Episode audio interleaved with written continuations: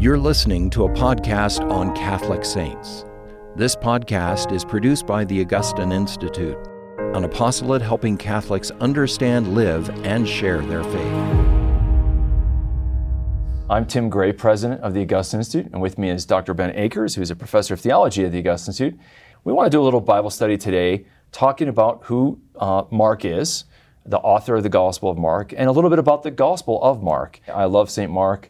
Uh, I have a, a, special devotion to Mark. I, I, love the Gospel of Mark. I did my doctorate dissertation on a section of Mark's Gospel. So Mark is something that's, uh, he's a writer who's very special to me. And having worked with in the Gospel of Mark quite a bit, I, I, I was intrigued by who the person of Mark was and as the author and his story and his gospel. And so, you know, one of the things about Mark's gospel is you'll see that there's a symbol for all four gospels. When uh, the deacon uh, or the priest leads in procession before the gospel reading and holds up the gospel book uh, in, the, in the Mass, there's oftentimes four images on that big red book. And uh, that's classic. There's these four images that go back to the early church. You find St. Jerome, uh, for example, who talks about this image. And it goes back to an image that goes back to the book of Revelation, as well as all the way back to the prophet Ezekiel in the Old Testament. And he sees these angelic beings who has four different faces. And these four faces of these great angelic uh, beings become uh, associated with the four Gospels. So you probably know that the eagle, for example, is associated with the Gospel of John because he soars with contemplation like an eagle. And he has this incredible vision. And then you have Matthew, which is a man. And then you have Luke, which is an ox. And people are like, well, why is Luke an ox? Because Luke's gospel begins in the temple with Zechariah. And so you have the imagery of an ox for the animal being sacrificed, as Zechariah the priest is presiding over the liturgy in the Old Covenant, in the Old Temple. And then you have Mark's gospel, and Mark is the emblem for Mark is a lion. So that's pretty cool. I mean, I think the lion and the eagle are the two coolest images. So Mark, Mark gets the lion. Why is a lion associated with Mark's gospel? We then, see right, and one of the ways that the, why the early church decided to say, you know, oh, four animals and four gospel writers, let's match those up. There was actually significance to it. If you go to Ezekiel, you start, you see these four living creatures, and they're taking away the divine presence from the Lord uh, from the temple. So the divine presence of the Lord is being taken uh, away from the temple over the Mount of Olives. And so the early church saw that the four gospel writers bring back that living presence of the Lord through their writings in the gospel. That's such a great image, Ben, because, you know, as, as Ezekiel is showing, the Lord is leaving the temple because of their, their sin and their apostasy and the, and the, and the way they've basically, um, made sacrilege in the temple. And so God's Spirit hovers up and is these angelic beings that take, in a sense, the kind of heavenly ark of the, the Ark of the Covenant, and they make it into kind of a quadriga, a, a chariot, and they bring it up and it hovers over God's people in the river Chebar, where Ezekiel is a captive in Babylon. And so you see them bearing the presence of God. And so these, this imagery of these four gospel writers, the gospels bring us the presence of God. And so lion, the lion is attributed to Mark's gospel because Mark's gospel begins with a voice crying in the wilderness, with John uh, announcing John the Baptist, but also begins with Jesus after his testing, after the three temptations by the de- by by Satan, begins with Jesus with the wild beasts. Yeah, Mark is the only one who mentions that when Jesus is in the wilderness, he's with the wild beasts. So Mark being the only one who mentions wild beasts right at the opening, and you have a voice crying out in the wilderness uh, John the Baptist is kind of crying out like a lion, roaring about the good news of the, of, of the coming of the Messiah. And so that idea of the beasts is the image, right? That people associate. Right, and that, that would also bring us to, if you like to talk about it, the significance of Mark's audience. Why would Mark, out of all four Gospels, choose? He skips over the three temptations. We don't have, we know Jesus is tested in the wilderness, but he doesn't give us those three. Matthew and Luke will give us those three, but Mark puts Jesus with the wild beasts, and I think there's a significance to that in the, his to his first century audience. Yes, and I, I think you're exactly right because uh, Mark uh, is probably written in Rome.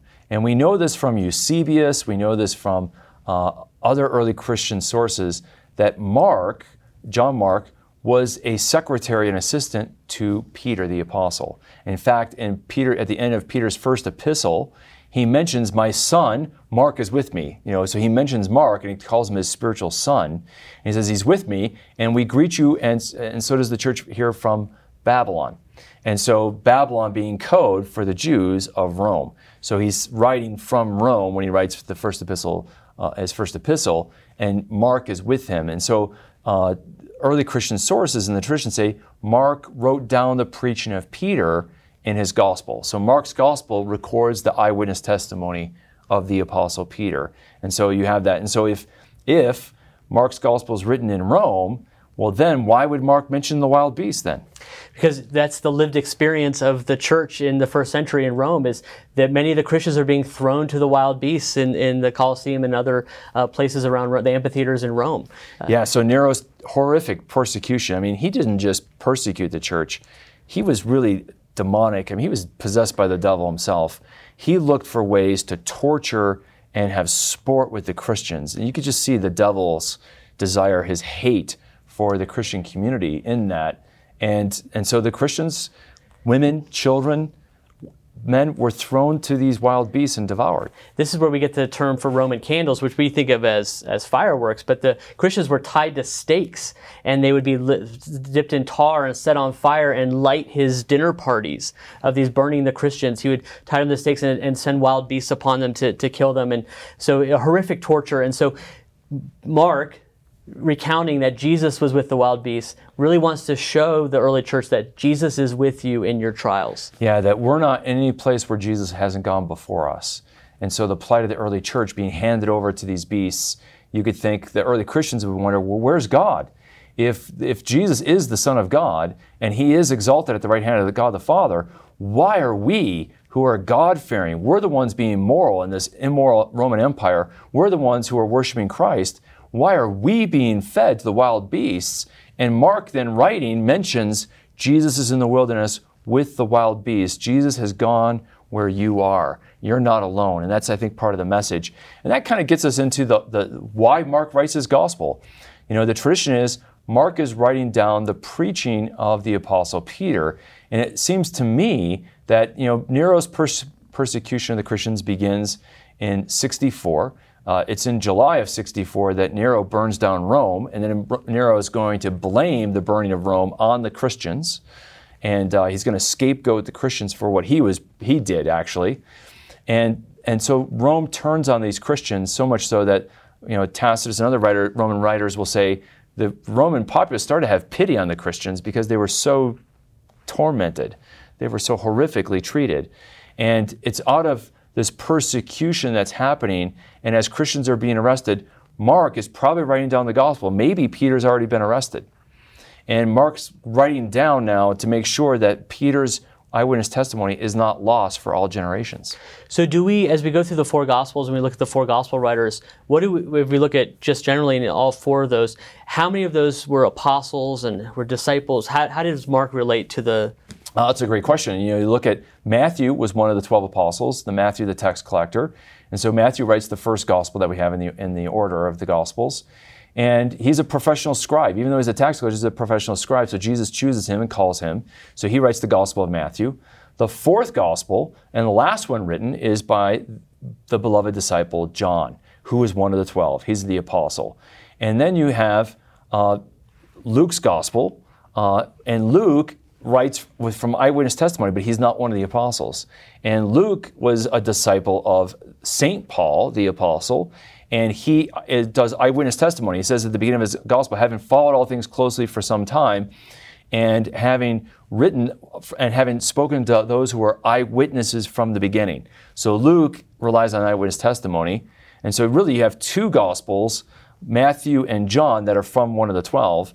And then you get Mark and Luke, Luke, who's a disciple of the Apostle Paul, and Mark, who's a disciple of the Apostle Peter. This brings us right back to the to the early church. This these are these are eyewitness accounts. These are John and Matthew eyewitness uh, experiencing these things, and then Luke and Mark talking to people that lived these stories. And we really do start to see a, a, a Peter stamp mm-hmm. on Mark's gospel. Uh, he's yeah. the first person that's introduced to us in the gospel, and he's the last person mentioned in the gospel. That's such an important point because a lot of people probably don't know this, but in ancient Greco Roman writing, if you were writing, like Thucydides, who's a historian, if you're writing about history that you didn't see, you need to have eyewitnesses. Otherwise, your history was considered invalid. And you would show who your eyewitness was. If you were getting an account from an eyewitness, you would begin the account by naming that eyewitness, and you would end the account by naming that eyewitness. So the fact that Peter is the first person named and the last person named in the Gospel of Mark means that he is Mark's primary eyewitness.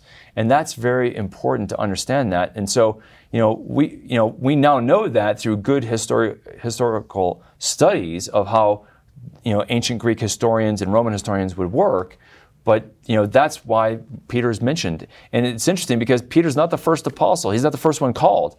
Andrew, his brother, get, meets Jesus ahead of time, and so does John, the beloved disciple. We know that from John's gospel, who gives us a more historical accounting, whereas Mark's gives us Peter first because of his primacy, his importance. And that, that, shouldn't bother us as we look at the four Gospels and some of these stories. When did this happen here? This Gospel says it happened here, and this Gospel said it happened here. These are real historical events that are th- being theologically interpreted, is how Pope Benedict XVI puts it. They're theologically interpreted events. And so Mark wants to take us to by giving us those clues in the text that what you're going to hear from me is Peter's preaching. Tim, I was wondering if there's eh, are there other places in the New Testament where we get evidence of who John Mark is? Yeah, we get an account of John Mark in several places. Acts of the Apostles is, a, is an important one.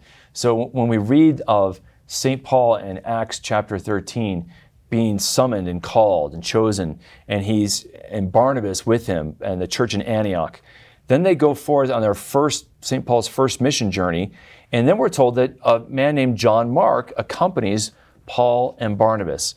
And John Mark is a cousin to Barnabas. And so Barnabas is a Levite, and we know Barnabas is a wealthy Levite. He's going to have land that he's going to donate to the early Christian community. And then we know that John Mark follows him. And so we know that John Mark, who is a Levite, and we know he's from Jerusalem. And the other evidence for that is in Acts chapter 12. We're told that when Peter escapes prison and he makes his prison break because the angel, you know, makes the soldiers, the 12 soldiers who are guarding him, fall asleep and his chains are loosened, Peter then uh, is led by the angel out of the prison, and then it's in the middle of the night, and then he runs to the home of the mother of John Mark. And so he's known as John Mark, so that we don't confuse him with the beloved disciple John. So sometimes just Mark, or sometimes John Mark is his full name. And so he goes to the home of John Mark, and there's a slave girl there, a servant girl, at the gate. He, Peter knocks on the door. The, the serving woman comes, eventually lets him in. You know, it's kind of a funny story. She thinks this is Angel, and she gets so excited she goes back and tells the others. And we're told that the whole Christian community is gathered at the home of the mother of John Mark. So Mark has a large home. His mother has a servant. They have a gate. They have a, a home large enough for the gathering of all the disciples. And of course, some people think that that home where they're all gathered is what place? It's the, the upper room where Jesus would have celebrated the Last Supper with his, with his disciples. Exactly. And I, I'm convinced that that's the case. That when Jesus tells his disciples, go to this home, and they follow a man carrying a water jar, uh, maybe that man is John Mark, actually. And I, I, love the scene just as, as, a spiritual interpretation of the Peter knocking on the door and they recognize him from his voice. And that, that kind of the clue in the text are we people as Christians, of, of, of Catholics, that recognize Peter's voice when we hear it. Mm. And so that the, this, that we can recognize Peter's voice in scripture, but also now the Pope as the successor to Peter. Do we hear Peter's voice, who's a cl- the close follower of Christ? Do we recognize the own call to discipleship in our own life that we hear? That's a great point, and I think that you know this idea that we are uh, we are called to heed the voice of, of Peter, and Mark did that. You know, Mark. Here's Mark, and if you think about it, if it, it, it, John Mark grew up in Jerusalem, his mother was wealthy. Obviously, his father's passed away by the time Jesus goes there, it seems, for the upper room. But he has this upper room where Jesus can gather with all 12 of his apostles. It's a large space. And having a large space in the city of Jerusalem means wealth. You couldn't afford that otherwise. And to have a serving and, and to have an outer gate to your place, uh, all this. And what's interesting is Mark then, because he's a Levite and because he's wealthy in Jerusalem, he got a cosmopolitan education. He was educated in Greek, and that's why we're told by Papias and others that Mark was the translator for Peter in Rome. So, because Mark is well educated, he knows Latin, he knows Greek, and so he can work as Peter's translator when Peter goes off to Rome, which is really beautiful when you think about that. So, all that background, all these little threads kind of come together with Mark. And you see, with, even with Paul, that the same thing. What God was preparing him with his his being a Roman citizen, being able to travel freely, his education, best education you can receive in, in Jerusalem and in the faith. And uh, so it's beautiful to see how God's providence works in the apostles' lives, and we know that He works in our lives as well. Now, one of the things that also we see in Acts of the Apostles is something happens with the with Mark and Barnabas and Paul. That's right. So you know, Mark before he really becomes a he knows Peter, and so he's close with Peter. But then he becomes close with Paul, and he, he journeys with Paul on Paul's first mission journey. But when they leave from Antioch and they go to Cyprus and they evangelize through Cyprus, and they're very successful. And then Paul and Barnabas move from Cyprus up to present day Turkey, Asia Minor and they're going to go up to Antioch and Pisidia. And John Mark no longer follows them at that point. He leaves and he goes back to Jerusalem. And Paul gets very upset with Mark. He feels that, you know, that Mark kind of didn't finish the journey and that Mark left off. And we don't know why Mark left halfway through the mission journey. My own suspicion is that what happens in Paphos, where Mark's going to separate, is Barnabas was kind of the elder brother who brings Paul along. But Paul does the miracles in Paphos, and everyone starts to follow Paul. And Paul becomes the leader from that moment, from what happens there in Acts 13. And after Paul becomes the leader and not Barnabas, I think Mark, who's cousin, a kinsman to Barnabas, feels like, hey, Paul's taking, uh, he's usurping the leadership. And I think Mark gets a little upset. He goes back to Jerusalem. Paul and Barnabas then go up to Antioch and Galatia. And then they go back to Antioch. And when they come back to Antioch, Peter comes up and other people from Jerusalem because they hear about what's happening with these Gentiles converting on the mission. And how did the people from Jerusalem hear? I believe they heard from John Mark. And that's why they go up to Antioch. And then there's a conflict that happens, the first conflict in the early church between Paul and Barnabas and some of the people from James, some of the conservative Christians from Jerusalem, who don't think that Gentiles should enter into the Christian fold without first being circumcised. And we're told in Acts 15 a great dispute and no little argument arose because of that. And I think that's why Paul is upset with Mark and he refuses to take Mark in Acts 16 on the second mission journey. Now we find out later on that Paul and um, Mark get reconciled. So that's the good news. The, you know, and part of the good news is even good devout Christians can fight, right, and not get along and yet they can be reconciled. And so there's a reconciliation that happens over time with Mark and Paul. What a gift that the Lord gives us to know that that reconciliation took place, to know we have St. Paul, St. Peter, St. Barnabas, St. Mark. They're right. all saints. It reminds me of in the, during the time of the Catholic Counter Reformation that Pope St. Pius V and St. Charles Borromeo were suspicious of St. Philip Neri mm. because he was letting lay people teach, he was catechizing the lay people, and so they're just suspicious. So it's okay to have you know saintly people that disagree about pastoral applications and how to do things, and that's important to understand is that good people, even saints, can disagree and have honest arguments. And and the beautiful thing is John Mark, he probably you know got his feathers ruffled. This is his kinsman, and Paul's become you know the top dog, and he's envious and jealous for his brother. So you know Mark is uh, an early Christian. He's very devout, but he still has human feelings and human emotions, and we all do. And we all, as Christians, no matter how devout we are, we can still sin. We can still be selfish. We can still be wrong. And that's a lesson here. And Mark's redemption uh, later on is a sign for us of great hope. You know, one of the things in the tradition about Mark, and I want to I want to come back to the Gospel of Mark and what's unique about Mark's Gospel. But in the tradition, he accompanies Peter, and of course, Peter gets arrested and crucified upside down by, by Nero. But then Mark goes down and joins the, the, Christian, the Jewish Christian community, because there's a large Jewish community in Alexandria, Egypt, and he becomes an apostle and evangelist in Alexandria, uh, Egypt. And then later on, his body gets taken where? He gets taken to Venice. So if you've ever been to Venice, the, the city in, in northeastern part of the country of Italy, there are lions everywhere. And that's because his body was brought up to Venice, and there's a beautiful church of San Marco, Basilica of San Marco, San Marco, that's dedicated uh, to, to St. Mark. So Venice, which is maybe some, maybe some of you have visited Venice uh, as uh, on, on, tour, on, you know, there, but the great church of San Marco in Venice has Mark's body buried under the altar.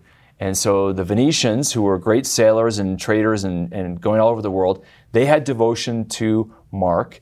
And then once the Muslims started to take over Egypt, they brought the remains of Mark up to Venice and they built a beautiful cathedral in his name, in his honor. And that's why the lion, which is the symbol of Venice, comes because the lion is a symbol of the Gospel of Mark. Right. And they have a great uh, loyalty to their patron, uh, St. Mark my wife and I were blessed to be to go to, to attend uh, Christmas Eve Mass in the Basilica of San Marco. Oh wow! it was incredible. It was dark outside. It was cold. The water was the wind was coming off the water. But they go into that church, and if you've ever been, if not, Google it. The the mosaics of that church just came alive when they turned the lights on and with all the candles. It was really was an amazing experience. Oh, how glorious!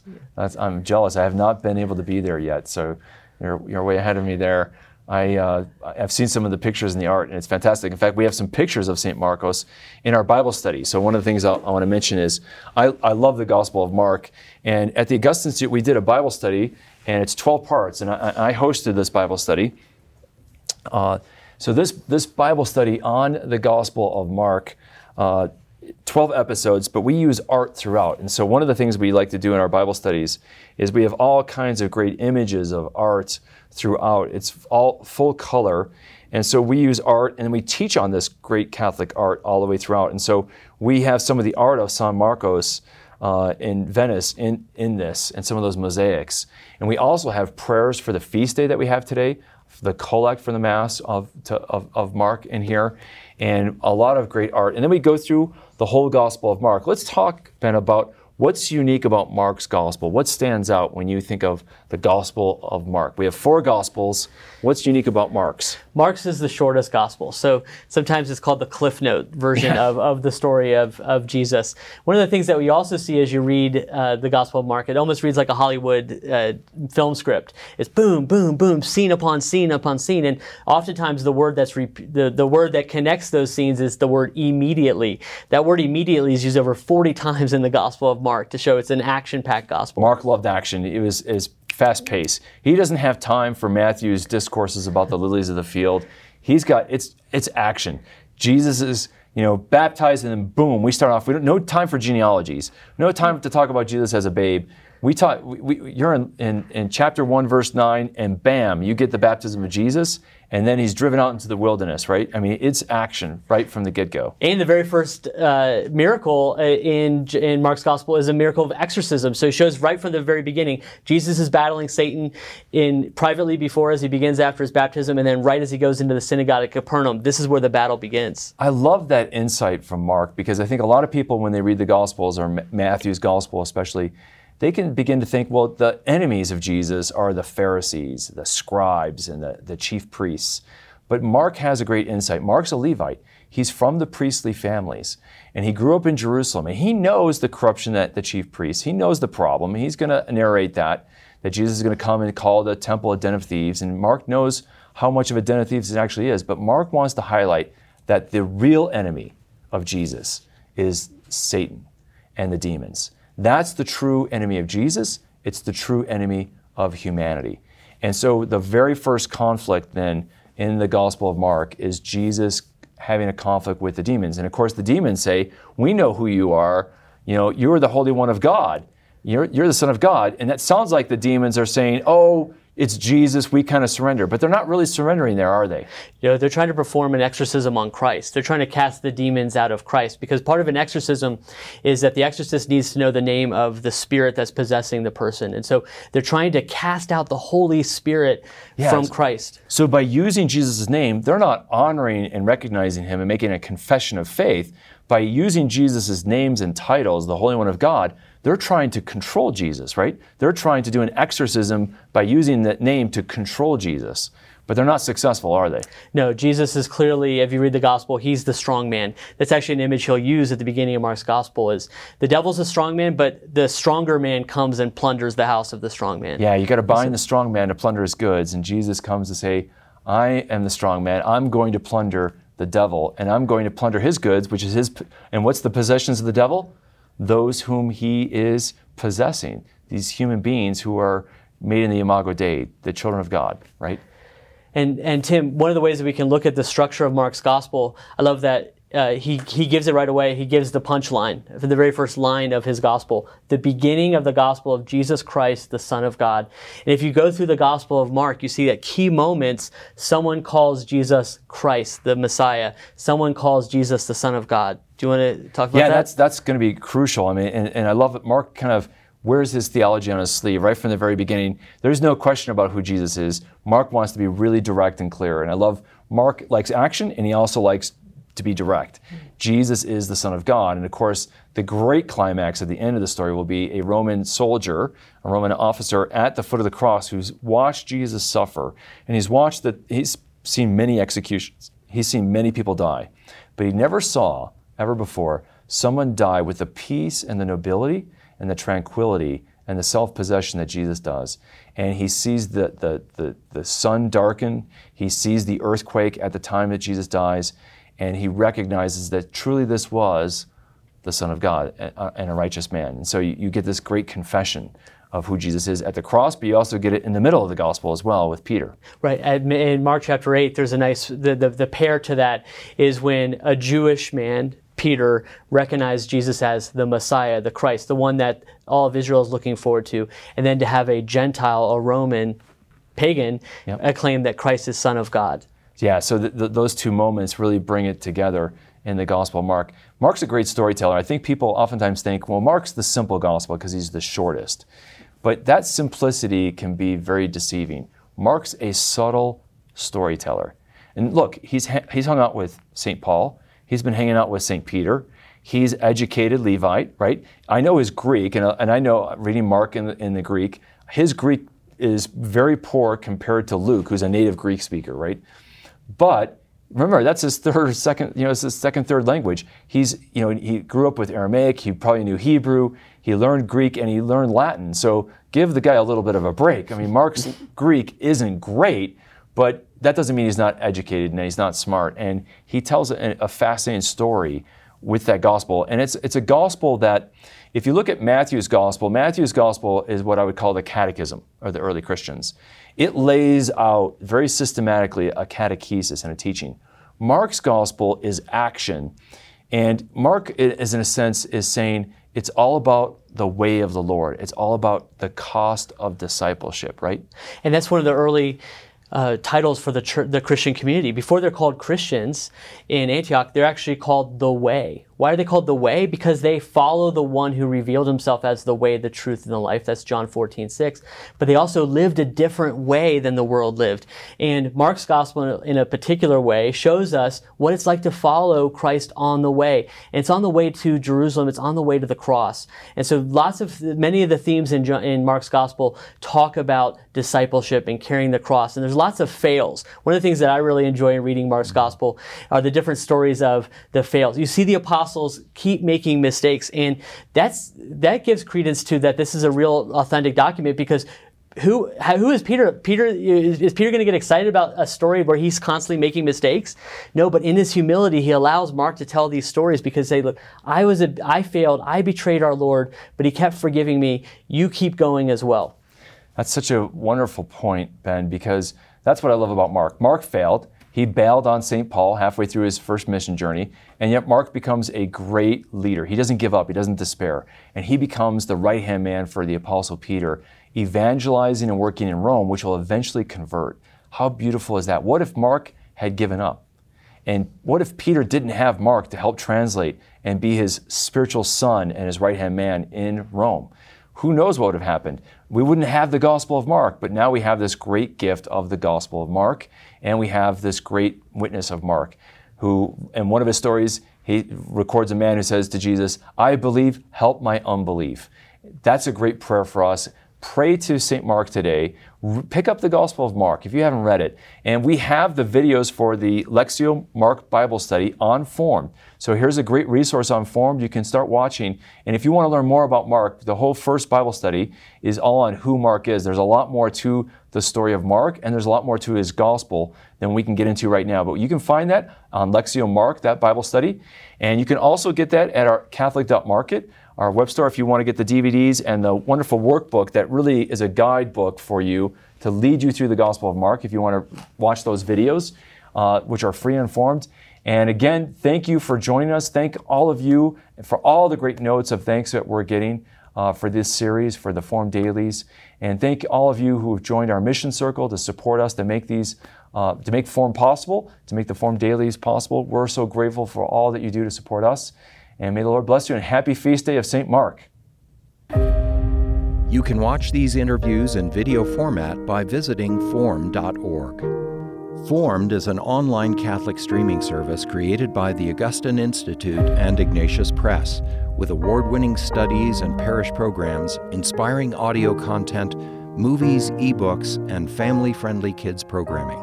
To support the mission of the Augustine Institute, please visit missioncircle.org.